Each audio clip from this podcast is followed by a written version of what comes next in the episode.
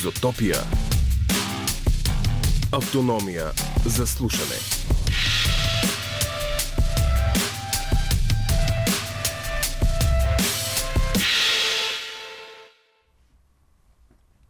Започва първият за октомври брой на Изотопия. Автономия... Я музичка. Автономията за слушане по програма Иван. Нотев каза да бъде музика и биде музика. Давай, айде, айде. Всеки път Може ми да се карат, че те прекъсвам. Мерси. Може. На живо в ефира сме вече, което ни радва. Кои сме не е лошо да се каже, но вие сте си вие. Аз съм Лачезар Вълев, до мен е Лора Търколева, Иван Русанов е нашият редактор, музиката избира Иван Нотев, а звукорежисьора Кармена Пръвчева. Какво ще доловят ушните ви миди тази вечер, ще ви каже Лора Търколева, аз ще помагам с каквото мога. Само на фамилия вече така, вече с име и може и през име и фамилия и да ги караме така. Какъв ти е ви кажа. аз не знам. Не си слушал. Няма да ми гледаш сега в пропуска. А, ще започнем с първите ни гости. Те вече са в студиото, но кои са те ще ви кажа. Всъщност веднага ще ви кажа. Казват се Снежана Янева и Виктор Данчев. С тях ще, ще си говорим за космическия октомври на платформата Рацио, защото тези научни ентусиасти и професионалисти също така а, са си решили да посветят целия месец на космоса. Ще има балет, ще има двигатели, ще има Марс, ще има чудеса, о, чудо Ще има и балет малко. Казах вече, не Казвам. слушаш. не слушаш внимателно. Твоите ушни миди нещо не са се поотпушили съвсем. Така че с тях ще си говорим а, до 11. Можете да им задавате въпроси на нашата фейсбук страница. Там сме Изотопия, в Инстаграм сме Изотопия долна черта Хоризонт. и там може да пишете. Между другото, миналия път трябва да се извиним на един слушател, че не сме му видели въпроса, но мисля, че му отговорихме. Малко по-внимателно ще гледаме тази вечер. Обещаваме. После, След като запалим совалките и ги изгасим, литнем, па се презимим после, продължаваме с отвратителните рими на Роал Дал, как червената шапчица и пепеляшка накрая не заживяват щастливо до края на дните си. е, то живот ли, така? ако пък ще го заживяват щастливо? Айде, де. Откъде на къде? Кой ме дал на червената шапчица и на пепеляшка такива работи, а? И две-три прасенца ще има. И Ама, два-три, чуете въл... после. две-три вълченца. После ще чуете, да, след 11 тази история. И финал в Изотопия ще ви припомним драматичната история на Джуди Гарланд. Нашият редактор Иван Русланов ни връща към екранната Дороти заради предстоящата премиера Джуди с участието на Рене Зелегър. Супер репортаж. Останете за финала на Изотопия, за да го чуете. Всичко, което се случва в нашето предаване, независимо дали е в ефир или не, рано или късно, доста често късно, но все пак понякога някак си се добира до мрежата. Може да намерите съдържанието на Изотопия на сайта на Хоризонт, на сайта на Българското национално радио и на платформата Бинар. И Точно така, има и в скоро... онлайн платформата Бинар. Там съвсем скоро ще се появи нещо много интересно. Дело на самия Лачезар Вълев. Чуйте част от този репортаж. Едно от най-важните неща, които можем да имаме днес, са свободното изразяване и свободата на словото. За нас като общество е важно на първо място да сме в мир с нашето комунистическо минало, да осъзнаем и разберем правата си и да ги защитаваме, когато е необходимо. Свободата на словото и свободата на изразяване са сред най-важните неща, които имаме в демокрацията. Трябва да се борим за него всеки ден. Това беше 21 годишният Андрей, с когото си говорихме в Букурещ. Той ни разходи и с апартамента, пресъздаваща живота на едно средно ком... семейство в, а, по време на комунизма в Румъния. Може и средно комунистическото. Между другото, това ми да да кажа. Е, аз чувам, да, затова се заяждам малко. Да. Благодаря, е, че се. заяждаш. Моля винаги, за теб специално винаги, да. И Очаквайте тази история, какво е да се докоснеш до живота през комунизма като escape стая, да разбереш повече за него. Очаквайте в онлайн платформата ни онлайн платформата ни е, не е баш съвсем наша, ама почти така. съвсем скоро. Съвсем скоро. А, не съвсем скоро, а направо сега излитаме в космоса, защото със следващата песен ще дойде и ред на нашите гости, които вече нямат търпение да ви кажат две-три по-умни приказки от това, което издърдорихме ние, така че затягайте коланите, скачаме в дълбокото. T-minus 10, 9, 8, 7, 6, 5. All three engines up and burning. 2, 1, zero, and liftoff, the final liftoff of Atlantis on the shoulders of the space shuttle. America will continue the dream. И Америка сигурно ще продължи мечтата и ние ще продължим. Аз казах ли ви, че излитаме в космоса буквално? Аз съм буквален човек. Каквото кажа и оп, вече... Току-що от сувалката слязоха Виктор Данчев и Снежана Янева. Здравейте! Абе, защо така бе? Здравейте, извинявам се, сега ще се скарам на Лачезар, много ни е приятно, че сте тук. Защо така ми апострофираш, так му казах на хората, че сме излетели и ти каза, слязоха от сувалката. И сега какво Е, те с друга сувалка дойдох. Ние с една и се разминахме така и... Тази е номер тук. 135, Виктор току-що ми разгада. Това е оригинален звук от сайта на НАСА. Между другото, хора, вие също може да си теглите от сайта на НАСА. Apollo 11, всякакви други исторически звуци. Този не е чак толкова исторически, но се чуваше добре. И свърши работа, за да излетим. Искам да чуя гостите какво ще кажат. Да, млъкваме. Здравейте! Кажете нещо. Здравейте. Здравейте и от мен. Как сте? Какво се случва с Рацио, с събитията? Защо Октомври, октомври ви е е месец на космоса? Еми, защото космоса е много як и през октомври всъщност е Международния ден на астрономията. Така че ние се вдъхновихме от това нещо и решихме да го разтегнем и да направим цял месец на космоса. Това е инициатива, която стартираме тази година. А, други организации с сходни дейности като нашата също решиха да се включат, така че към момента имаме вече 10, 9 събития за октомври. И ще са много яки всичките. Да. Наситено като нощното небе с звезди. Даже повече. Ами, да бъдем малко полезни на нашите слушатели, да започнем с първото. Кой, кога, къде ще бъде и за какво ще говори. Защото вие имате български и чужди лектори. Поне един чужд със сигурност имате. Първото май е на 8 октомври, нали така? А, първото наше, да. Рацио се включва с три събития в месеца на космоса, като стартираме на 8 октомври. А, с събитие, което правим в колаборация с Европейската космическа агенция и по време на което ще се пренесем на Марс. А, поканили сме Зак Дикинсън, който е планетарен геолог от Природонаучния музей на Лондон. А, с него ще си говорим за това, кои са най-добрите места сред всичките планети и луни в Слънчевата система, на които да търсим живот. Признаци на живот. Е, очевидно трябва да е Марс. Е, да, акцентът Е, да. ще е върху Марс, точно така. А, с Зак ще си говорим за това как е изглеждала повърхността на Марс преди милиарди години и дали е възможно тя да е била много по-близка до тази на Земята в момента, с а, реки, езера и може би даже океани с течна вода. Нещо, което всъщност я прави точно така много привлекателна за търсене на следи от живот на нея. А, Може ли, а, даваш ли ми нещо да кажа или вече да мълча за винаги? Имаше зелена светлина. За за червената, червената планета. лампа и за червената планета. А, сега, понеже спомена океани, почва и т.н. на Марс, различни компоненти, дали може да бъде тя пригодна за човека. А, и аз, нали се издадох, че съм ровила цял след обед и сайта на НАСА и взех, че изрових един марсиански вятър. И аз сега в апаратната да ме погледнат, очарователно да ме погледнат, да, и да ми пуснат, да ни пуснат марсиански вятър да чуем.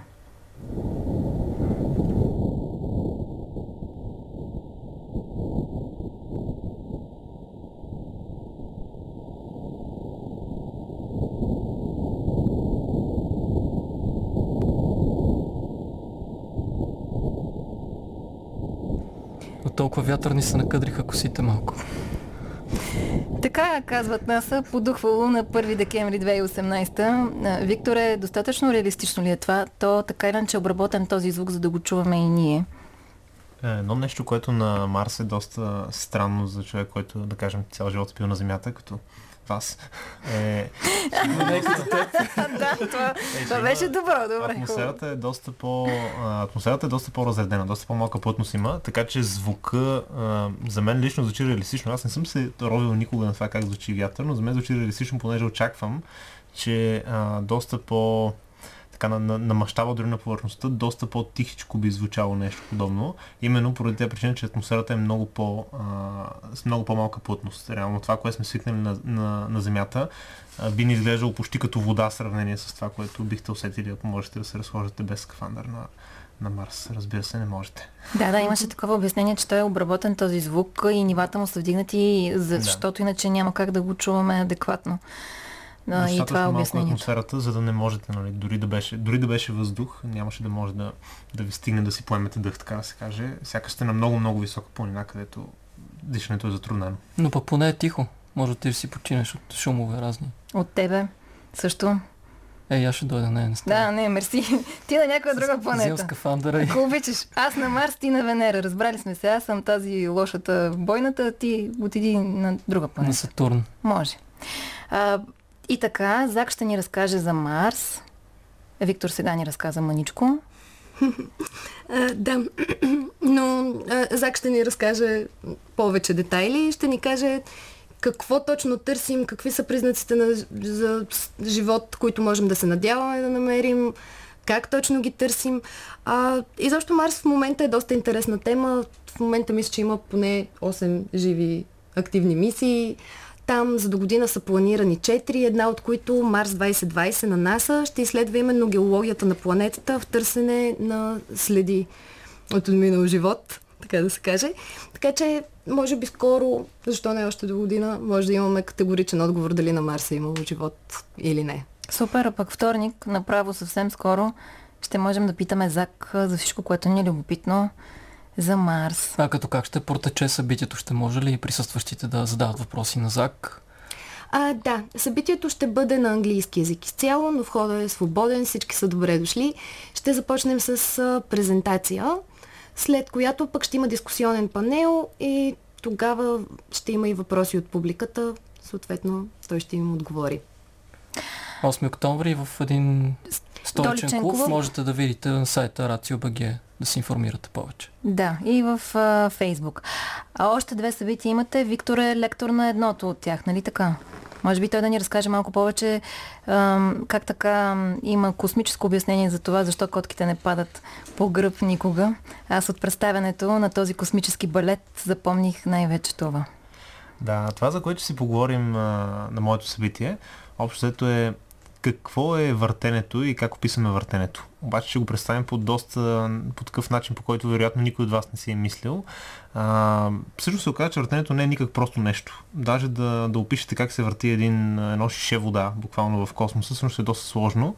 И особено сложно става, ако имате тела, които се деформират и които са течности. Специално давам пример с водата понеже ако завъртите едно моливче или нещо подобно, че един сателит, те понякога се въртят, нарочно се прави това, има смисъл да се въртят.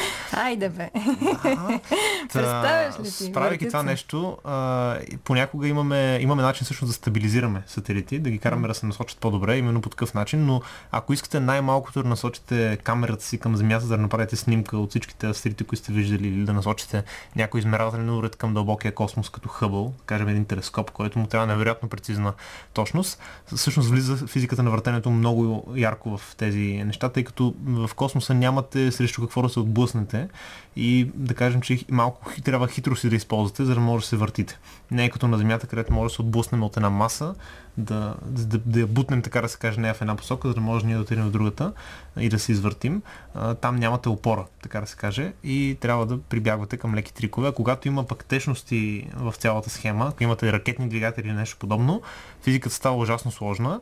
Ние ще правим, разбира се, с картинки, ще питам публиката какво знае до този момент, какво от това са виждали, ще задавам много въпроси аз, на които се надявам да имат отговори. Ми ако нямат като, като мен, например. Ако няма, ще разберат. Доста е просто, доста е интуитивно и най-странното, което се случва е, че всъщност котката е едно деформируемо тяло, което ако беше твърдо тяло, котката ако беше направена, ако беше просто едно топче, така да се каже, нямаше как да се случи това, което тя прави, да си пада винаги на краката. Причината да може да го прави е, че тя е деформируемо тяло и описанието на това нещо е всъщност супер сложно. В последните 20-30 години хубаво се описват подобни тела и всъщност започва това описание с разни доклетъчни организми, които успяват така, чрез деформация на своето тяло, успяват да се завъртат по много интересен начин. Чехочета. Да, общо взето, общо взето точно такива организъмчета. Така че доста интересно е въртенето. Въобще не сте се замислили, понеже сте си свирите тук в е, едно же на Земята. Не сте били в Вестегловом скоро и не се замислите колко Скоро, от нещата, да. Последно преди два месеца беше. колко от нещата, които а, а, са супер яки, супер интересни и дори само един астронавт на станцията може да покаже супер яки експерименти. Ние ще покажем такива експерименти, разбира се, които на Земята просто е много трудно да си ги направим веднага, понеже гравитацията ни той там има гравитация, просто е, така да се каже, компенсирана, но не сме в безтегловност тук, така че ни спира това нещо. А защо аналогията с балета? Защото един от най-яките примери, които даваме, не знам, гледа- гледали ли сте фигурно парзаране или балет, когато балерина Мгм. или, не знам, фигуристка, да кажем, прибере ръцете си, започне да се върти много бързо. Прибере ръцете и краката си, започне много бързо да се върти. Е, това нещо ще го обясним, как става това нещо. И ще се окаже, че абсолютно същия феномен, който кара балерините да, си въртят, да се въртят по-бързо, прибирайки си краката, е същия ефект, който води всъщност до това някои невероятно плътни обекти, като черни дубки и неутронни звезди да се въртят бързо. С почти същия механизъм се случва. Така че дори нашето Слънце, причината да се върти както се върти, причината Слънчевата система да е почти в една равнина с всички планети, до голяма степен се дължи на подобен феномен, който е съвсем лесно описуем в физиката, далеч по-лесен от това с котките, но все пак и него ще опишем и до него ще стигнем, ще видим примери на, на такива балерини, така да се каже, и на реално приложение за това как се случва подобно нещо и при сателити. Затова е космически балета, понеже а, всеки сателит му трябва да може да се върти, трябва да може да се насочва и а, ще покажа няколко интересни случаи, в които ако това нещо го няма, ако това въртене не присъства при тях, няма да може да имаме въобще а, всички тези неща, които днес имаме на Земята, като комуникации толкова бързи и, а, и свързаност, въобще констелации като рода на GPS и подобни няма как да съществуват. Изключително грациозен паралел и пример, за да се обясни нещо научно. А нещо за филията, защо пада с намазаното надолу? Ще има ли? Това си е просто закона на Мърфи вече. Там нямам Извън космически правила. Там няма Той е връткане. отвъд Вселената. Добре, и ако слушкате, а, Ще има в награди. този момент, примерно да. А, е, ако сте слушали до сега, започнахме с едно изстрелване, което проверихме сега, докато беше а, звучеше прекрасната песен на Дейвид Бауи. С Виктор проверихме, че това, което сме и пуснали, всъщност аз излагах. Не, че не е историческо, напротив, било е последното изстрелване на совалка от НАСА, така ли? Кажи какво слушахме всъщност. Да, точно така. Това е последното изстрелване. Те казаха, ако не се лъжа още в... Докато течеше каунтдауна, последното изстрелване на совалката Атлантис, но то е последното историческо изстрелване на совалка по мисията Space Shuttle, така че по мисиите въобще. Цялата програма. Така че аз супер невежа, обаче целуната с късмет от Бога, хоп, избрала съм най-историческото възможно, което можем да пуснем добре. Имам късмет. Остана още едно събитие с нещо, за което да разкажем, нали така на Рацио? И да поканим хората. На Виктор космическото завъртане е на 22 Но октомври. това беше третото. Това беше Чакай третото, но понеже е Виктор е в студиото, затова решихме да... Да. Аз реших самосиндикално да го А накарам във да второто поговорим. има едно О ужас, което беше добро. Във второто има едно... Формулите. Да, Да. Да. Не, няма да има формули, само картинки. Второто е на 15 октомври. А, ще си говорим за космически двигатели. Поканили сме инженер физика Стоил Иванов. Вижте как звучи инженер и физик, нали? Който е специалист по плазмени ионни двигатели. Тук ме уби. Да, е... Аз разбирам само от... Сега ще кажа някоя само от свръхглупост. плазмани без До, ионни. до Без тактови, четири тактови, примерно. Обаче от плазмени, какви бяха и... С въздушно или с водно охлаждане? Тихо там От сега. Чакай, зона? че слушам Снежана. Ето на 15 ще можеш да научиш още. С него ще си говорим как точно се придвижваме в космоса, какви са космическите двигатели, какви са съвременните двигатели, които използваме там и какви нови форми на задвижване можем да приложим в близкото бъдеще. И защо Снежи ни е толкова важно да знаем за космическите двигатели точно, а не за нещо друго? От всичкото възможно, за което можем да знаем. От всичкото космос, дето имаме. Всичкото космос. Ами, защото придвижването в космоса всъщност е много любопитно. Това е една от а, причините. Тук Виктор също може да ви помогне. Защо знаем, че Вселената е много голяма, обаче пък все пак не сме успяли да стигнем толкова далече в нея. Ние почти до никъде не сме стигнали, така да се каже. Съвсем, съвсем наблизо около Много Земята оптимистично, винаги. чудесно. Но те първо трябва да тръгваме. А, а пък тези двигатели, защо са толкова важни? Защото са страшно ефективни. Специално този тип двигатели, върху които стои работи, ние се познаваме с него, са страшно ефективни и страшно готини. Те са много слаби като чиста тяга, а, в сравнение с двигателите на един самолет, да кажем, или една ракета, когато се стрелва. Имат много малко тяга, но пък са страшно ефективни. Тоест с много малко гориво може да правите ужасно ефективно дълги маневри. Може буквално по половина една година да работи двигателя с много малко гориво и, да, и също да ви закара много по-далече, отколкото традиционния ракетен двигател, който гори 10 минути, може да ви закара. А на Тоест, какво ниво е разработването на тези двигатели и вече използват ли се, произвеждат ли се? Има определени типове иони, които се разработват, но тези специално по които Стоил работи, той ще ви разкаже. И той има доста интересни неща, с които се занимава, така че Да няма, да, няма да развалям неговата Ама и изненада. ти се занимаваш с много неща. интересни практически неща, нали така? Да, също. Хайде да дръпнем тази завеса. А, добре. Аз се занимавам с няколко образователни програми, Именно. космически предизвикателства, най- така, notable.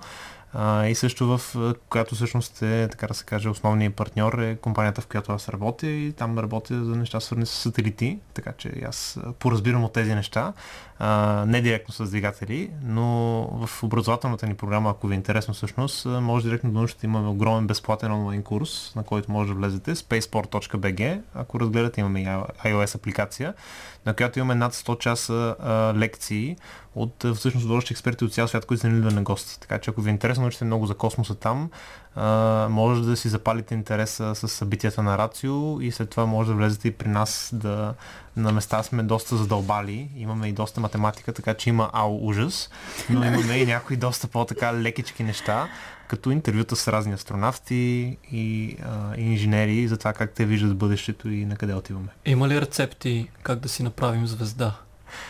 Те рецепти ги даваме само в специални издания на Рацио, който не си е записал миналия път, мога да му Две лъжички изпратя бак пулвер, щипка Една котка, доста падаща щипки, котка. доста щипки водород ви трябват. и една маса в космоса.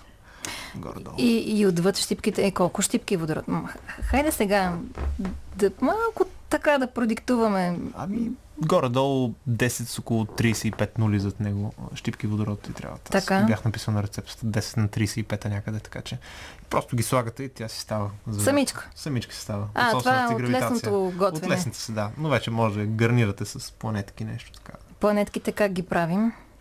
Те и те всъщност. Ако те оставите достатъчно много по-тежки металчета да има така, да, да попръскате само малко, те почти естествено излизат. В смисъл, надяваме се с, с а, дещо има водород и тежки метали и то си става от само себе си. Да, в астрономията ние си говорихме, че метал е всичко над хелий, така че и кислород и азот да сложите не... Пак ще стане. Пак ще стане, просто ще са газови планетите. Няма да са като нашата. Аз мога ли така леко да отворя пространството за един апокалиптичен сценарий, който може би ни чака след известно време? Какво ще се случи, когато Слънцето спре да свети? То няма директно да спре да сети. Трябваше да дойдеш на събитието миналия месец а, на Рацио как да си направим звезда, защото го обсъдихме този апокалиптичен сценарий. А, малко или много Слънцето лека по лека се разширява и след няколко милиарда години ще се разшири достатъчно, че общото да погълне Земята. Така че това е, това е горе-долу края на, така да се каже, на Земята като планета. Обаче, Ама ние вече сме отишли Чакай с това Зак на Марс, тая работа. ами той и Марс няма да е много добре за живот по това време. Така ли? А, цялата вътрешна слънчева система при всички вероятности няма да е много добре за живота. Малко след това, малко, малко, 1 милиард години след това, има 5, около 5 милиарда година до разширяването на Слънцето, е достатъчно голямо, ще да погълне Земята и Марс, евентуално Марс, а, може би само Земята, но стигнем ли там още 1 милиард напред и, и, и това няма да остане от него. Общо ще му се разлетят горните слоеве и ще остане нещо, което наричаме джудженце, бяло джудже в центъра, което е много малко с размерите на Земята, като имате преди, че Слънцето е много, много по-голямо от Земята буквално стотици пъти по-голямо като радиус. Та, в крайна сметка няма да е супер приятна за живеене тогава Слънчевата система, ще пък е красива, понеже ще остане много хубава мъглевина от него. Но до тогава аз съм доста сигурен, че ще Значи сме се след колко време на много беше? места. Колко 5 време милиарда. 5 милиарда. 4-5 Значи, милиарда. ако Имаме. обичат само ви- високите естети, които разбират от изящни изкуства, след 5 милиарда да са останали на Земята ще и на Марс, за да, да, за да се насладят на гледката. Имаме време. Сега, това са събитията. Иване, гледаш ме, с очакване Обаче- ме гледаш.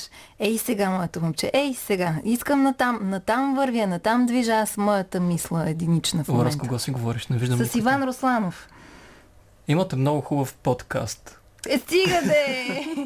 Аз го суках, суках, суках. Айде засочи го. А, да, имате много хубав подкаст, а, който също засяга космически въпроси, не само космически, обаче ние като слушахме този следобед и си избрахме космическа тема, за да го промотираме подкаста на Рацио.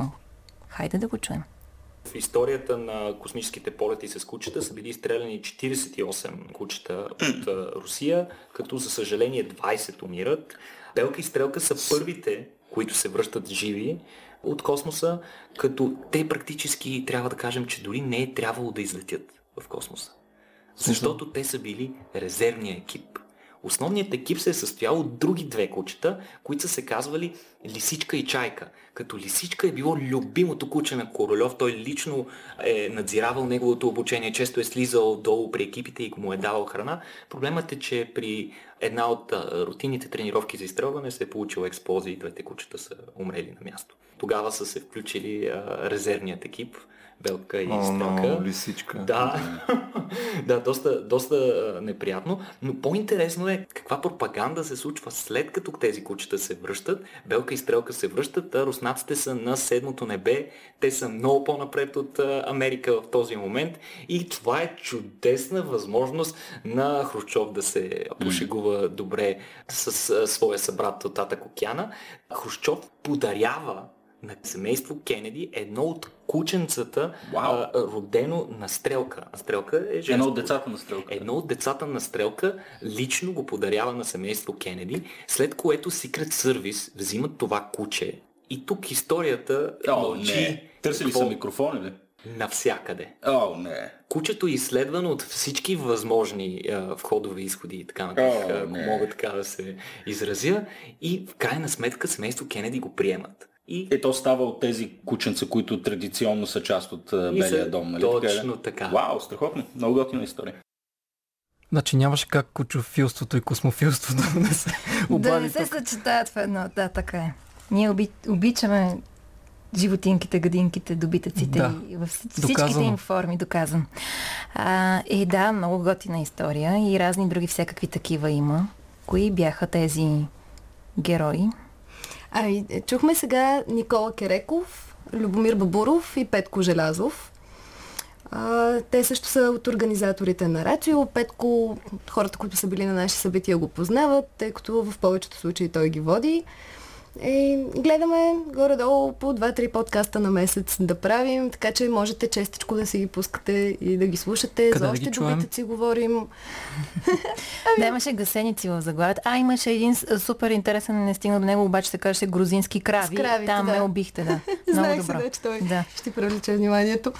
Е, привлече. Да, всякакви животни ми във вашата любима платформа навсякъде ни има. В, общо, в общи линии, Spotify, iTunes. На сайта на Рацио Б- може да се види. БГ. Да, на сайта ни директно също можете да ги слушате. Добре, защо вие хора да правите и тези подкастове? Защо всъщност какво намирате в това да си говорите дълго и непротяжно за наука, отвъд събитията? Все пак на събитията имате и лектори. А, част от подкастовете са с лекторите, нали така? Да, по-голямата част. И имаме и такива месечни обзори, в които само тримата герои, Любо, Петко и Никола си говорят. А, а, вие сами видяхте всъщност колко е интересно да се говори с Виктор и колко яки неща има той да каже, така че определено едно събитие и една такава кратка лекция от час-два не стига.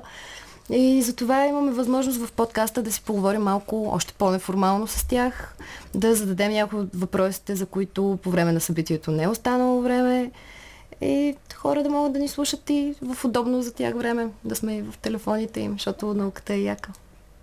Аз имам един въпрос. За разлика от нас, най-вече от мен, хората умни въпроси ли ви задават? Аз никак не блеснах до този момент, лъчко не се смей. Знам, че се смееш в знак на съгласие, но когато идват на събитията ви, хората всъщност подготвени ли са, умни въпроси ли ви задават? Задават ли ви въпроси, които ви предизвикват, които и вас ви затрудняват или не? Ами, е, ние имаме едно мото и то е, че няма глупави въпроси. А, тук що ме спасихте. Благодаря, това беше комплимент. Защо не започнахте с това? Какви добри гости. Благодаря, благодаря. Е, Даже понеже в събитията, които правим, ние често експериментираме с форматите. Имаме и едни такива събития, които точно така се казват, няма глупави въпроси, в които директно задаваме въпроси изцяло от публиката на лектори. А, но нашите събития като цяло са насочени към широката публика, публика от хора, които не са специалисти, а просто са общо любопитни и искат да знаят неща. Така че наистина няма глупави въпроси. Има супер яки отговори, които нашите лектори дават. Може да питате всичко.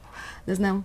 Тебе харесват ли ти въпросите? Да, съм съгласен. Имаше, имаше някои странни, които даже не се разбраха малко какво точно имаха предвид, но иначе съвсем съгласен съм, че няма глупави въпроси. Стига да се разбере хубаво въпроса. Всякакви неща има, които на мен да кажем не са ми хрумвали. Имаше два-три въпроса, които, които бяха много типични и всеки път ме питат. Имаше такива, които както казах, не се разбрахме съвсем. Имаше и такива, които ме изненадаха и имаше нещо интересно, за което да си поговорим. Добре, аз се чудя какво подхранва у вас любопитството и стремежа и ви дава сила в една такава не особено научна среда с леко, даже може би не толкова леко изместени ценности да, да се движите в тази посока и да правите това, което правите.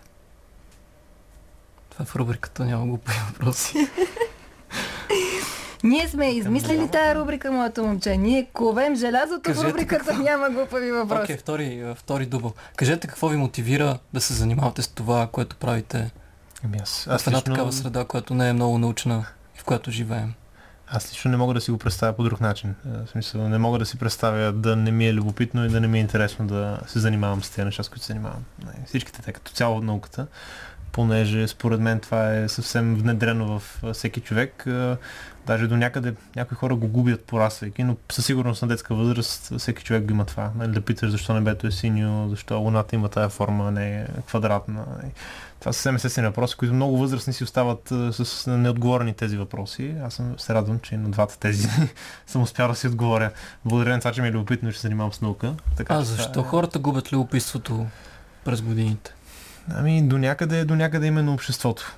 Много често се случват а, и родители, и хора наоколо, да, да кажем, чувал съм така, чисто на улицата, някое детенце пита родителите си за буквално този въпрос. Защо небето е синьо? На този въпрос повечето родители отговарят с не ме занимавай, нали, нещо от рода на еми какво да е, ако не е синьо. Но много често родителите не осъзнават защо небето е синьо. И, изчака още колко беше 5 милиарда години да види какво е небето. Тогава просто... Та, до, до някъде обществото и въобще начина по който се е прието да се борави с тези концепции не позволява за въпроси извън това, което се научава. Много често е така. Много често не остава време за въпроси извън. а Абсолютно всичко в всекидневието ни може да се обърже по някакъв начин с наука. С каквато и да е наука. И тази наука не трябва да е нещо, което плаши, което е страшно, а трябва да е нещо, което е съвсем естествено и което, ако не се знае отговора на нещо, трябва да се търси, а не да се казва това е глупа въпрос. Сега ще цитирам Снежана Янева, която Нейно Която- присъствие. в нейно присъствие, която извън ефир ми каза нещо готино. Науката е повече въпроси, отколкото отговори. Точно така, извън ефир съм много по-яка. Добре. Ами да, тя, науката е любопитство, съответно любовта към нея всеки си го носи. Ти просто трябва любовта, това любопитство да бъде събудено отново и ние това се опитваме да правим с И да бъде поддържано. нашите Това събития. Точно така. А, и освен това, а, аз не мога да кажа, че науката липсва в нашето общество. Даже напротив, това, което ние виждаме в нашата публика е, че на събитията ни идват все повече хора, все по-любопитни стават, интересни са им различни сфери. Така че хубаво е. Понеже времето неумолимо върви и ми се струва, че скоро ще ударим финала на този разговор, на мен ми се ще да ви попитам тогава, кой е въпроса или поне, може би са доста повече от един, но все пак, кой въпрос, чийто отговор търсите неумолимо и вие, сега изплува в съзнанието ви? Какво на вас ви е най-любопитно в момента? Какво ви движи и ви чувърка? Ами това ще прозвучи много странно за мен, но един от най-интересните ми въпроси е какво представлява вакуума.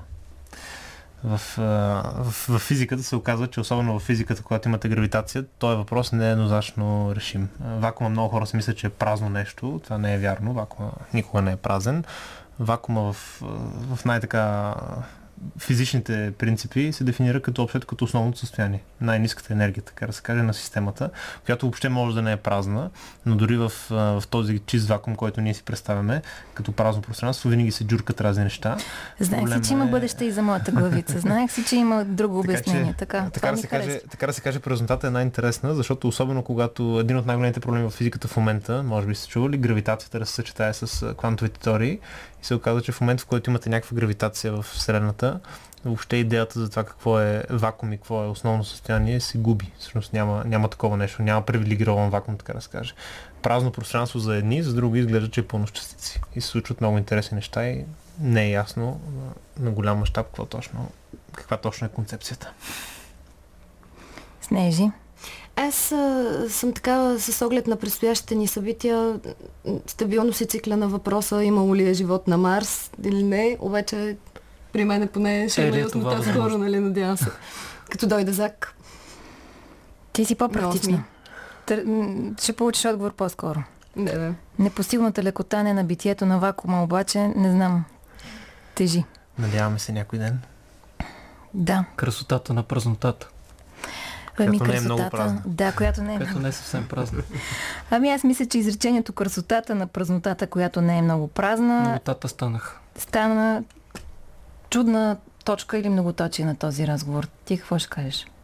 Подкрепям те. Подкрепяш ме. Мили хора, благодарим ви, че бяхте с нас в студиото и ни разказахте толкова интересни неща.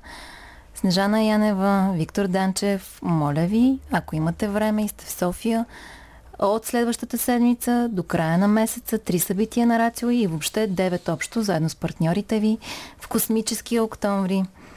Яхайте совалката и полет номер 136 да предстои. Няма да се лимитираме само с 135, нали? Да правим история. Совалки има, возете се първата на 8 октомври. Вижте на Рацио БГ. Благодарим ви.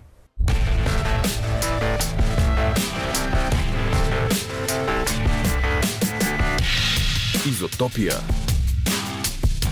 Автономия за слушане.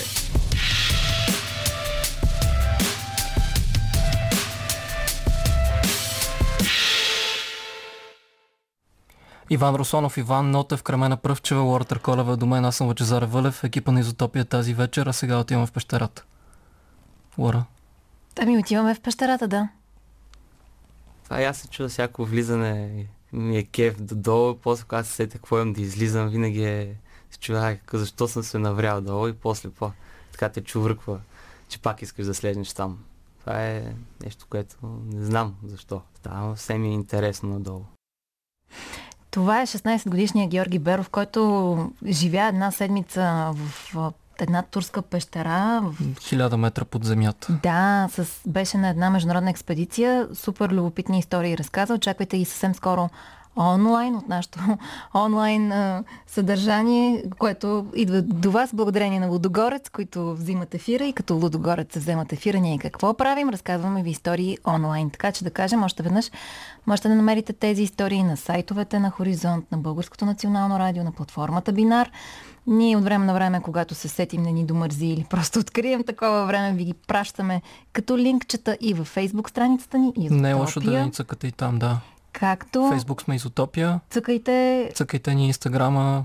Инстаграма Изотопия. черта хоризонт. Не, Инстаграма долна черта хоризонт, ама друг път. Изотопия, долна черта хоризонт. Царяло напрегнато очакване на вред. Коя ли девойка ще извади късмет? Самата пантовка големичка била, притежателката имала едри стъпала. Също така намирисвала зле. Очевидно девойката имала потни нозе. Стекли се желащи от всички страни, хиляди я пробвали, но уви. При грозните сестри пристигнали тогава. Едната нахлузила пантовката веднага. Втрещен принцът викнал. О, зла беда! Сестрата възкликнала. Да, става ми, ура! За мен ще се ожениш, трябва сега. Блед като платно принцът промърморил. Няма да я бъде тая, искам да си ходя. Не си го и помисли, даде клетва. Вече не можеш от нея да се отметнеш. Отсечете и главата, принцът наредил. И един придворен на мига се подчинил. Принцът заявил с усмивка на лице. Без глава изглежда дори по-добре. Втората сестра излязла напред. Пантовката да пробвам дойде и моят ред. Меча ми ще пробваш, принцът изкрякал. И с един замах главата й отсякал. Пепеляшка в кухнята готвила супа, когато чула главите, на пода да тупват. През вратата надзърнала да види какво става и попитала очудено. Каква е тази врява? Не си ври носа, принцът отвърнал и студено гърба си към нея обърнал. Сърцето на пепеляшка от мъка се свило. Моят принц посича без милост. Как да се омъжи за подобен човек, който за забава обезглавява наред? Тогава принцът креснал. Мърлява крава. Отсечете и главата и то веднага. В този миг обаче сред облак светлина пред тях се появила феята добра. И какво става като се появи добрата фея, ще разберете, ако прочетете една книга, която 2-3 дни буквално е на книжния пазар. Отвратителните рими на Роуд Дал, това е темата на разговор, но то просто не е тема, то е много повече от тема. Темище и половина. А това, което чухме, беше отказ от книгата? Да, от приказката за пепеляшка, но, както пише отзад на книгата, мислите, че знаете тази приказка добре, но грешите, истинската ще ви потресе. А ти надписа ли си в началото? Сама на себе си ли? че е моя да не ми я пипаш Да. ли? Ще си я надпиша и няма да ми я пипаш повече, Е, разбра аз ли? моето си я напиша. Няма да ми четеш от моята Всеки книжка. книгата. Няма да ми я пипаш. Сега, ам, може би да кажем Имаме все пак... гост. да. Здравей си, Ана. Ам, Здравейте, вие добре си говорите, но все да, пак... ще те включим и те в този разговор. Благодаря. Сияна Колибарова от издателството, което издава Отвратителните рими на Роал Дал, но и много други негови книги. А вече ни е на гости, за да си поговорим а, въобще за Роал Дал, но и за тази книжка с най, може би, емблематичните детски приказни герои, които Точно така, но доста непозната светлина. Да, не има баш на тъмън точно така историята. Да, Според въпреки, че- 99,9% от населението на Земята. Обаче като прочетат тук и като разгледат иллюстрациите, иллюстрациите са много хубави, на Куентин, на Куентин Блейк. Блейк, разбира се, емблематичният иллюстратор на Роал Дал. Всяко дете знае, че а, една книжка на Роал Дал задължително върви с иллюстрациите на Куентин Блейк. И се надявам наистина да си направим един изключително отвратителен разговор за него. Ще става все по-гадно, да знаеш. В смисъл, ще... Накрая вече едва ще се седи. Едва, така. А, чухме част от историята за Пепеляшка. Имате си още Снежанка, Трите прасенца. Златокоска, която на мен ми е абсолютно любимата, защото той просто я съсипва. Горката златокоска, Няма такова нахално същество, значи като тая златокоска. която Това блондинките са много нахални. Да, той я дори така като пред съд я изправя и казва всъщност, не знам защо децата и се радват на Златокоска. Тя е Първо провинение, второ провинение, трето, трето провинение. провинение, да. Така. Добре, де, този човек, що така прави? Имаш ли обяснение си, Ана? Ами имам, да. Ние от ентусиаст много обичаме Роуд Дал, предвид, че фантастичният господин Фокс беше, е била, т.е. когато аз още не съм била част от екипа, защото съм била в училище, а, но фантастичният господин Фокс е първата книга на издателство ентусиасти изобщо. И Роуд Дал е един от а, любимите ни автори. А защо тя ви е първата книга? Ами, то- това е бил изборът тогава на, на екипа. Те са видели, че... А, видели са потенциала на Роуд Дал и всъщност Отвратителни Рими в момента е 21-та книга на Роуд Дал, която ние издаваме. А, и разбира се, имаме 22-та, която е разказвачът Животът на Роуд Дал, неговата официална биография от а, един журналист на BBC, Доналд Стърук. А, Показваме едно- на нашите слушатели. да, както ще видите, тя е много бедно четиво. Така, така. А, но Роуд Дал е изключителен гений, луд, според нас. Но а, децата го обожават точно заради това, защото Не им само казва децата. истината. Да, аз а, Те не така са съм много детски тия неща с трязаните глави тук. Ама защото им казва истината, според мен. Това е ключът. Той им казва истината. Той казва, Та, това е истинската история. Не тази, която са ви разказали като малки, и която са, с която са ви приспивали. Това е истинската история за Пепеляшка. И всъщност, не искам да издавам края, за да не спойна на децата и на възрастните, но Пепеляшка доста по-добре се установява, отколкото да се ожени за принца. Поне така, от прагматична гледна точка. Този е наш човек разбива етикети и представи. Автономен. Да. Да. Ами хайде сега, Но ние всъщност- няма да разкажем историята на Пепеляшка. Не. Но всъщност, като се замислите, е, е по-добре е, да се възпита поколение, което не вярва в принцеси, а в една такава пепеляшка, отколкото обратното. Аз поне така си мисля. Има да. нещо Малко много- феминистко. Точно така. Точно, ма, ние сме мнозинство в а, този десети студиен комплекс на програма Хоризонт Сияна. Значи така че сме, давай. Ро, Дао и аз сме двама, вие сте две. Дюс, се казва. Хубаво. Не знам дали слушателите виждат как те гледаме. Но ние виждаме и ти, и ти трябва хубаво да погледнеш. А, понеже зачекнахме нещо, което ми се карат, че казвам в радиото, но аз сега ще си позволя. Зачекнахме за практичността а, линията. Хайде да чуем още една, един отказ от една история, в която има твърде практични, практични съвети и моменти. Става въпрос за историята на малкия сладък Джак и бобеното стъбло. Така че можем малко да послушаме и от тази приказка. Джак, без да се мае, ръкави запретна и че връсто на стъблото огромно се метна. Но когато наближи му върха, един страшен звук изведнъж го спря. Дебел, мощен глас започна да кънти и без малко да вземе да го оглуши. Гласът избоботи. Усещам гост неканен, надушва май кръвта на англичанин. Много оплашен, Джак назад се обърна и на земята само след минутка се върна. Майчице мила, той закрещя, има нещо страшно горе на върха. Видях го, мамо, от близко разстояние. Там има великан с много остро обоняние. Какви ги плещиш, майката изсъска? Какъв великан? Ти съвсем се побърка. Истина е всичко, мамо, кълна се. Великанът каза, че надушил ме е. Не се и очудвам, майката рече. Нали ти повтарям почти всяка вечер да се къпеш редовно, за да не миришеш, но ти не ме слушаш, да се миеш не искаш. Толкова смърдиш, че и мене вмирисваш. Щом си толкова чиста, Джак възрази, защо на стъблото не се качиш ти? Ще се кача и още как, майката отсече. И към гигантското стъбло веднага се завтече. Запретна полите си над коленете и се закатери бързо нагоре към небето. Джак се запита, дали ще я надуши? И за силния му глас взе да се ослушва. Гледаше нагоре с присвити очи и страшния рев чакаше да прогърми. Нещо ще прогърми в тази приказка. Няма, пак няма да кажем какво. Нещо ще изджаз. Между другото, да, докато слушахме ам, и този отказ, повече няма да спойлваме хората да си ги прочетат, от- прочетат отвратителните рими. А, имаме един коментар на фейсбук страницата от Камелия Георгиева. Обожавам Роалд Дал, будна съм главно заради тази част от предаването. Камелия, моля ти се, остани будна още малко.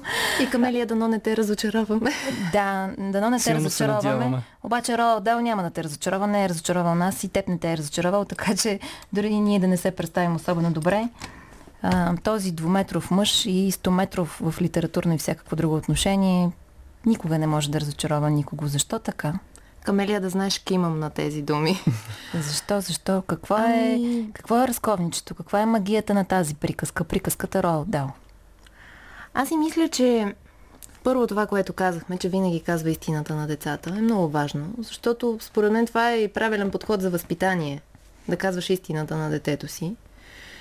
И второ, той много умело играе с фикцията и реалността. А, сякаш това, което четеш, не ти се струва като фикция, не ти се струва измислено, а сякаш се случва то, точно тук до теб.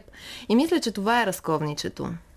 А, защото всъщност децата си представят един магически свят, който им изглежда реален.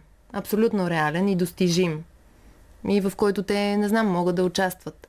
И другото нещо е, че децата може би много добре могат да се припознават с а, тези герои, защото той много често вплита реални персонажи. Например, а, върховната вещица от вещиците е неговата майка. А пък а, Софи от а, ГДВ, големия добър великан, е неговата внучка. И, и си мисля, че е това. Просто много лесно се олицетворяваш с тях. Лора страхлите от вещите. Много смешно. Аз имам две супер лични истории с вещиците и с Матилда. Няма да ги кажа. Не дай. Не дей. Всеки да си ги пази сам за себе си, но да, е лесно да, да не само себе си да олицетвориш, а да си мислиш и за другите. Защото да кажем, аз не съм си представила, че съм Матилда, но си имах човек, за когото си мислех, че е Матилда. Много, много мой близък човек, който възрастен, за когото си мислих, че ако трябва да си го представя като дете, със сигурност ще бъде Матилда. Така че вярно е това. Можеш да си намериш себе си или своите хора в тези книги, което е прекрасно. А всъщност, миналия ни разговор завърши с една много хубава фраза, която произведе лицето Лачезар Валев, за красотата на празнотата, която не е съвсем празна. И аз си мисля, че в отвратителността на тези Рима има красота, която хич не е толкова отвратителна, както в гнусните рецепти от книгите. Няма нищо гнусно. Абсолютно. Ам... И сега, понеже си говорихме, че Роald Дал Креми, гледам те много значително. Подготви се. Подготвили сте се. Понеже ам, казахме, че Роald Дал не лъже децата, напротив, знае много добре как да говори и на деца, и на възрастни. Обаче той самия някакси не е сядал с особено голямо желание да пише, или поне така казва през 79-та година. И тъй като си говорим за този прекрасен човек, хайде да го чуем как звучи. Предлагам ви това да направим. Starts this awful process of I don't want to begin work because I'm frightened that I won't be able to think of anything new. You know? mm. And so there follow a series of uh, all sorts of delaying tactics. I first uh, sharpen, I've got a Japanese electric pencil sharpener. I push each of the six pencils in there and get them sharp, you see. Then I always decide, I mean, it's automatic, that they're not sharp enough. And so I've got a knife I sharpen a knife on a little stone I've got, which is about three inches long. And then I hold each pencil over the Kleenex and get them to a fierce point, you see. In fact, so fierce that the moment I start using it, it breaks, you see. Having, I put the pencils back in the little jug already. And then I get, uh, I look around for something else to do to stop me from having to start work. And, and I get uh, a clothes brush and I sweep all yesterday's rubber filings off my little green writing board. Думи на Роал Дал за мъчи, мъчителността на авторския му процес, всъщност. Да, ние как нарочно... търси причини само и само да напише остри моливи. Да, нарочно на... не преведохме и не помолихме колега да ви прочете превода, просто за да чуем а, хубавия му глас на Роал Дал. А, в едно интервю за Теймс, там, Теймс, Теймс. Теймс, хайде да поправим, Теймс Телевижън през 79-та година. И той на практика какво разказва? Ами началото винаги е супер мъчително. Аз имам една японска машинка за подострене на моливи, остра си там шесте молива, те стават супер остри, после, после решавам, че, че не, не са, са достатъчно остри. остри, почвам да ги с едно нощче, пък не знам си как си, въобще големи процедури, само и само да не седне да пише, защото си мисли, че това, което каже, няма да е достатъчно новаторско, няма да е нещо ново, с което да изненада. А всъщност, напротив, той изненадва много хора. А всъщност може много жестоко да ни парзаля с неговата неподправена ирония. Абсолютно, абсолютно. Всъщност това си е мислил и Доналд Стърк, когато първо се е срещнал с него. Всъщност много преди да започне да пише биографията му, той просто е правил интервю. И си е мислил, че е някаква такава безгрижна личност, бухем. Но истината е, че той има много строг а, и стриктен режим на писане. Той е писал всеки ден по 4 часа, от 10 до 12 и след това от 4 до 6. И до края на живота си не се е научил да пише на пишеща машина и е писал точно с такива хашбе моливи. Което е много готино отново да се замислиш, че Британската и, консервативност можеш, тук. Точно така. И можеш да видиш историите, нали, написани с неговия почерк. И другото е, че е писал в една малка колипка в двора на дома си. Не в някакъв кабинет, какъвто имат големите да. сериозни писатели. Да. А всъщност, освен така въздействащите думи на Роу Дал, обърнахме внимание на иллюстрациите на Куентин Блейк. Двамата работят заедно доста дълго време. Как се случва колаборацията между двамата и от и ами двамата се срещат, те всъщност не са връзници. Куентин Блейк е, не знам, с 15 на години по, по-млад от Роу Дао. А, свързват се двамата и мисля, че а, или покрай книгите се свързват и започват да работят, но и тук е момента да кажем, че са работили заедно и по филми, тъй като Роу Дао е бил сценарист на немалко филми и то извинявам се, не само тези, които а, са адаптация на неговите книги, но, например, е бил сценарист на Четири стаи на Тарантино. Бил е сценарист на два филма за Джеймс Бонд. Значи сцената с отрязания пръст вече сме сигурни. Е, момче, все пак това е бивш военен пилот, участвал във Втората световна война, който даже си губи зрението, обаче после пак се връща не се Да. Така че говорим за сериозен човек. Абсолютно. Mm-hmm. Абсолютно. И има си тази част от живота му. Аз даже тук пред мен имам една книга, пак на български излязла, с разкази точно от този период, от военния период. Също чудесно написани. Абсолютно, да. Това перо, това, това моливче хашбе да. може да пише за всеки. Абсолютно. И а, той всъщност има и две автобиографии, Рао Дао, но те са за деца. Едната е момче, а втората част е момчето пораства. Момче е за безгрижните му години, как е обичал да яде шоколад и така нататък. Бил е палово дете, както... Как почти се е разделил с носа си. да, точно. А втората част, момчето пораства приключения, приключения в Африка, е всъщност историята за това как става военен пилот.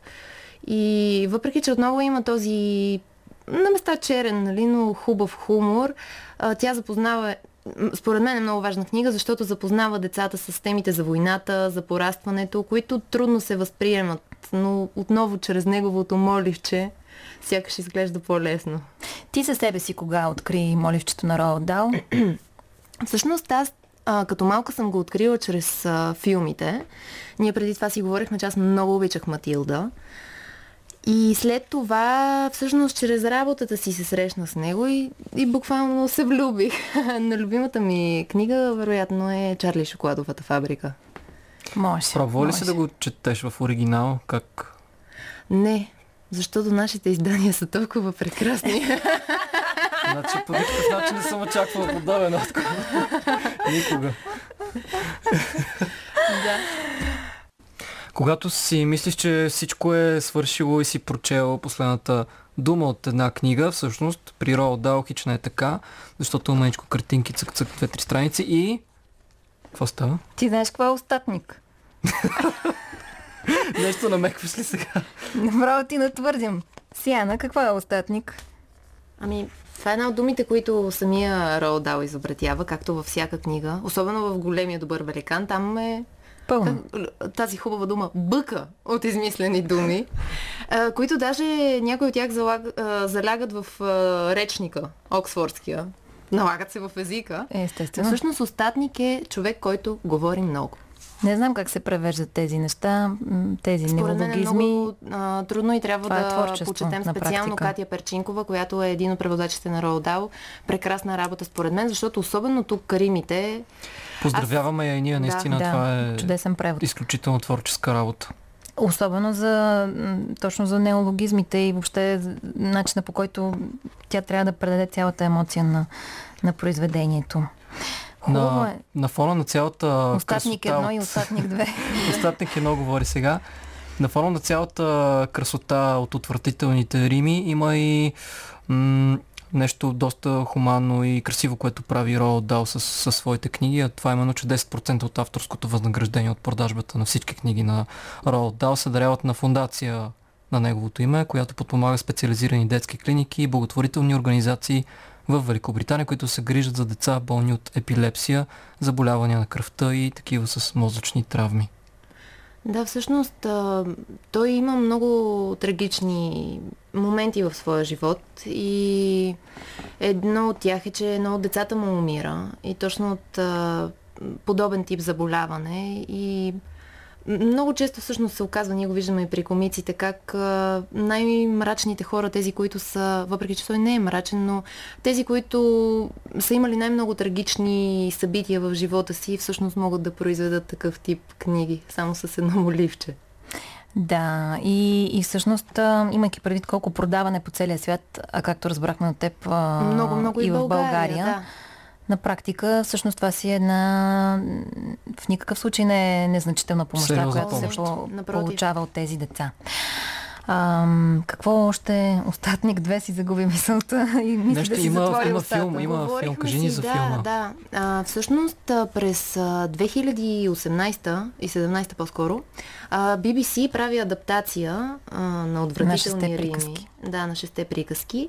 И първата част а, получава много награди, но едно от най-големите отличия е, че е номинирана за Оскар в категория за късометражна анимация.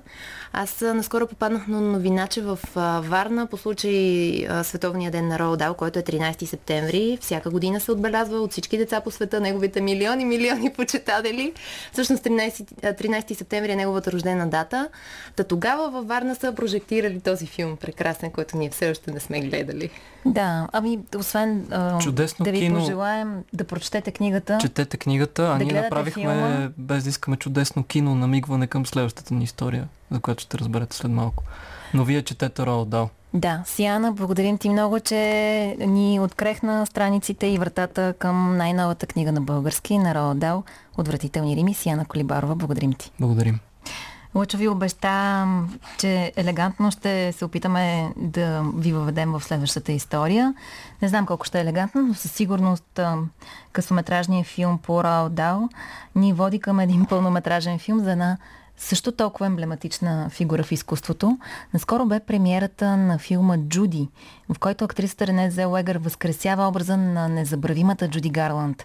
Критиците вече оцениха високо превъплъщението й, а лентата се радва на завиден интерес, макар че все още се излъчва само в избрани кина. Избрани кина, избрани предавания съобщават за тази информация само. Точно така. А това всичкото нещо, което Лора каза, даде повод на редактора ни Иван Росланов да погледне към живота на Гарланд. Сега вие може да полетите над дегата с неговия репортаж. Цък-штрак, всичко.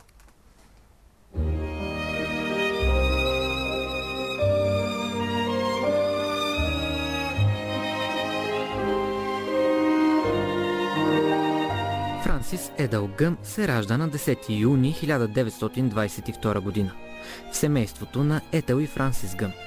Днес всички я познаваме като неподражаемата Джуди Гарланд, сред култовите й роли е тази на Дороти от Магиосника от Оз. Песента Somewhere Over the Rainbow е любима на поколения зрители. Киномана Симеон Кацаров споделя, че неговата любима роля на Джуди Гарланд е тази от нейната версия на Роди се звезда.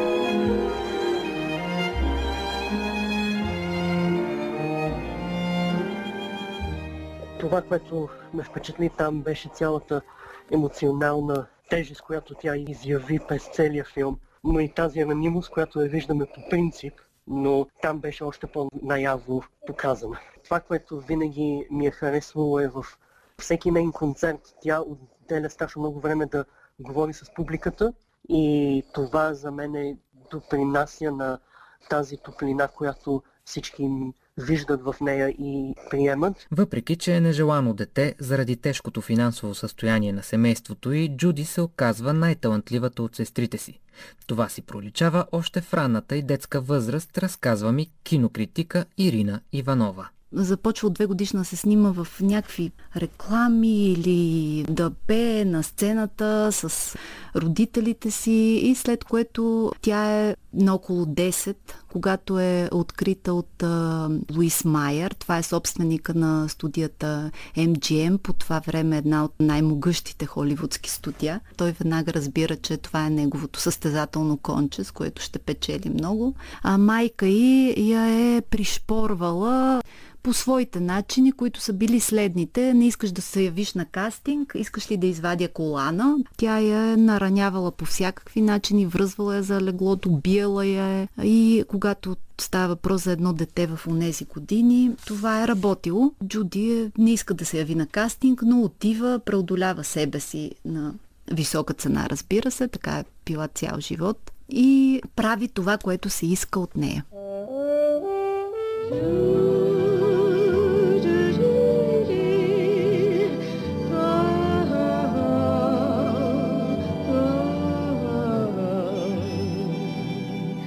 The night is bitter, the stars have lost their glitter, the winds grow colder, suddenly you're older, and all because of the man. Джуди, тя изпитва панически страх от сцената. При нея това е парадокс, който, доколкото знаме, често срещам при много звезди. Едновременно купнеш да излезеш и умираш от ужас, че трябва да излезеш на сцената или да застанеш пред камерата. И при нея това е голяма драма, поради което те й дават успокоителни, още от съвсем малка. Тя пие всякакви хапчета, просто дете на 10 години. Хапчета за отслабване, защото това е тинейджърска възраст, момичетата пълнеят, хапчета за потискане на, на апетита, хапчета за преодоляване на умората. Защото тя, както и други деца от голямото семейство на тази холивудска студия, просто снимат по 10 часа на ден. На 20 годишна възраст Джуди Гарланд се жени за първия от петте си съпрузи.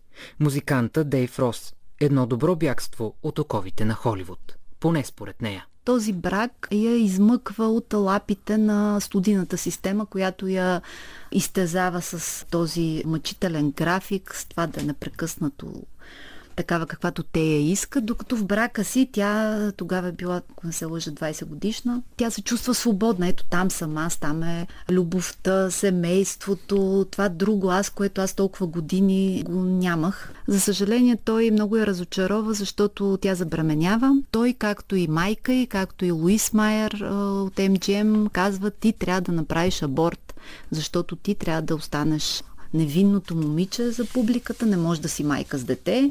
Тя прави абор, след което се развежда и така тази иллюзия е първата, която угасва в нея. И въпреки всичко, към края на живота си Джуди Гарланд има само един въпрос. Ето аз съм Джуди Гарланд, аз съм звезда. Кажете ми защо тогава се чувствам толкова самотна. Никой не е могъл да отговори. Сигурно защото боговете и богините на Олимп са самотни по принцип, не знам. А какво е да си на върха? Самата Джуди Гарланд отговаря в последното си радиоинтервю, дадено за радио Дания. Трудно е. Не винаги оставаш на върха. Никой не се задържа там. Аз поне не успях. Моят живот, моята кариера е една въртележка. Или имам огромен успех, или пълен провал.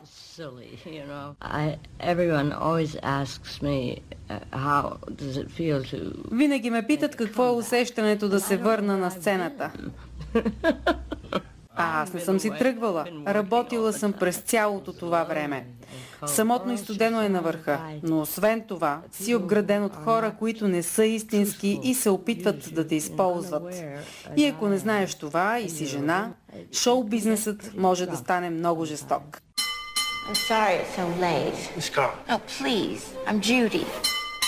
Преди дни бе световната премиера на филма Джуди с участието на Рене Зелуегър. Той разказва за последните важни моменти от живота на любимката на Америка. Лентата обра овациите на критиката, а за предстоящата премиера ми разказва киножурналиста Преслава Преславова. Интересното във филма е, че наистина главната роля на Джуди Гарланд във филма е поверена на Рене Зелегър.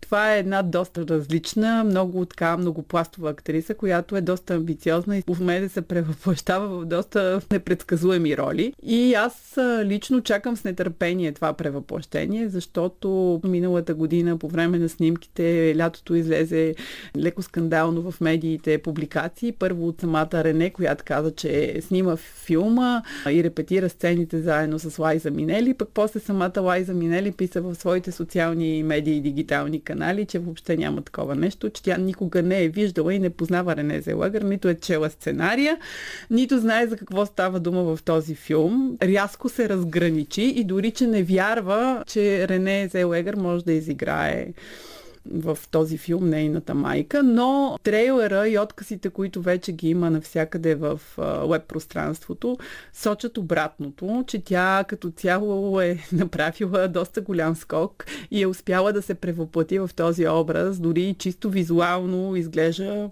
много убедително на екрана. Аз лично вярвам, че тя ще успее. Превъплъщението на Рене Зелегър може да й донесе и следващите големи награди, твърди още Преслава Преславова. Нищо чудно. Това е много трудна роля. Критиците от а, въд океана и изобщо филмовата академия, хората, които гласуват за наградите Оскар, обичат стария Холивуд, обичат а, знаковите персонажи от Холивуд и обичат такива филми, които пресъздават по някакъв начин а, златното минало на Холивуд. А какво очакват феновете? Киномана Симеон Кацаров. Някои неща много ми харесаха. Това, което със сигурност се вижда, че за съжаление, но няма как тя да има тази сила в гласа. Гласа в пеенето не е същия. Няма я тази ранимост и уязвимост, която всяка нота на Джуди Гарланд я има. Като визия е прекрасна. Нали, всичко кинематография изглежда много хубаво, но я няма тази ранимост и това, което направи Джуди Гарланд, Джуди Гарланд. Ето и какво казва Рене Зелуегър за ролята си на култовата актриса пред Добро утро, Америка. Като публична личност, разбираш голямата бездна между публичния образ и човешкия й облик. И по някаква причина изглежда сякаш последната глава от живота на Джуди Гарланд е покрита с идеята за трагедия. Като извадиш причините от контекста в този период, това понятие се променя. И виждаш Джуди Гарланд като воин, като герой, какъвто тя наистина е била. Просто трябва да я погледнеш с други очи.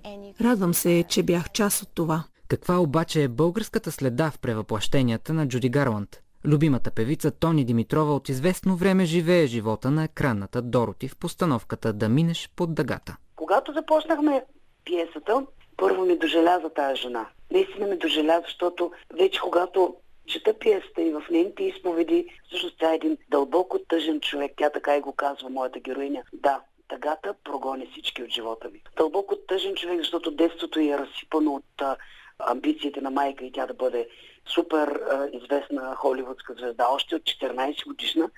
И оттам са започнали проблемите и с дрогата, с хапчетата, които трябва да държат в кондиция, от които тя става зависима. Оттам, разбира се, нещастията в любовта. Един мъж, втори мъж, трети мъж, четвърти мъж. Все повече разбирам. Тази жена е жена на полесните настроения. Единият път е най-милият човек на света, после е страшна истеричка, злобна, цинична, всичко на куп. И въпреки това си я заобичах, защото тя не е знаела другата страна на живота. Тя е знала само това. И въпреки, че Джуди Гарланд умира в бедност и самота, а тялото й е трябвало да се съхранява във време на крипта повече от година, природата отдава заслуженото на едно от най-знаменитите си създания. Този разказ завършваме с кинокритика Ирина Иванова. В деня, когато Джуди Гарланд си отива, над Канза се извива торнадо, което е една, една невероятна метафора и някакси Джуди Гарланд, тя не заслужава тази история да няма кой да й плати погребението. Тя заслужава да се извие едно торнадо и да отнесе от другата страна на дъгата.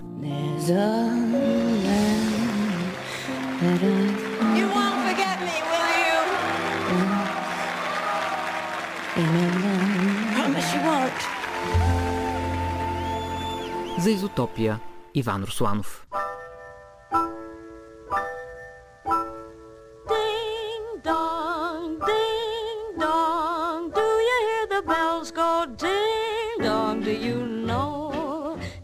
Why they're ringing? Why no? I don't know why they're ringing. Well, you're gonna get a big surprise, cause I'm gonna put you wise. The bells are ringing for me and my gal. The birds are singing for me and my gal. Everybody's been knowing a wedding they're going, and for weeks they've been sewing. Every Susie and Sal, they're congregating for me and my gal. The parson's waiting for me and my gal. Little home for two or three or four or more in love land for me and my gal. The bells are ringing for me and my gal. The birds are singing for me and my gal. Everybody's been knowing to a wedding they're going, and for weeks they've been sewing. They've been sowing something old and something new, so something that is blue, so they can make a trousseau for my gal. They're congregating for me and my gal. Look here, why, that's the parson waiting for me and my gal. And sometime we're gonna build a little home for two. Or three? Or four. Or five? Or maybe more. Love land for me and my gal. Уху, здравейте! Аз съм Стефания Георгиева от Атом Театър и ви предлагам да слушате Изотопия всеки четвъртък вечер по Хоризонт. Много са яки. Съвсем наживо. Ние не сме? Стефания. Не знам, тя трябва да каже. А, но се надяваме следващия четвъртък също да слушате от 10 до полунощ. Тогава отново ще бъдем почти в същия състав. И почти на същото място. Тук на 10 същото студия комплекс на Хоризонт слушахте двучасовата автономия за слушане с една дума. Двама Ивановци, един Нотев, който избираше музиката, един Русланов, който беше редактор. Звукорежисираха ни също двама, Кремена Пръвчева и Димитър Хаджилиев. И ние бяхме двама. Кои сме? Лъчезар Вълев, Лора Търколева. И ви казваме лека нощ, останете с Хоризонт. В 12 има новини, след това е нощен хоризонт. И ние ви казваме до чуване и до скоро. Чао!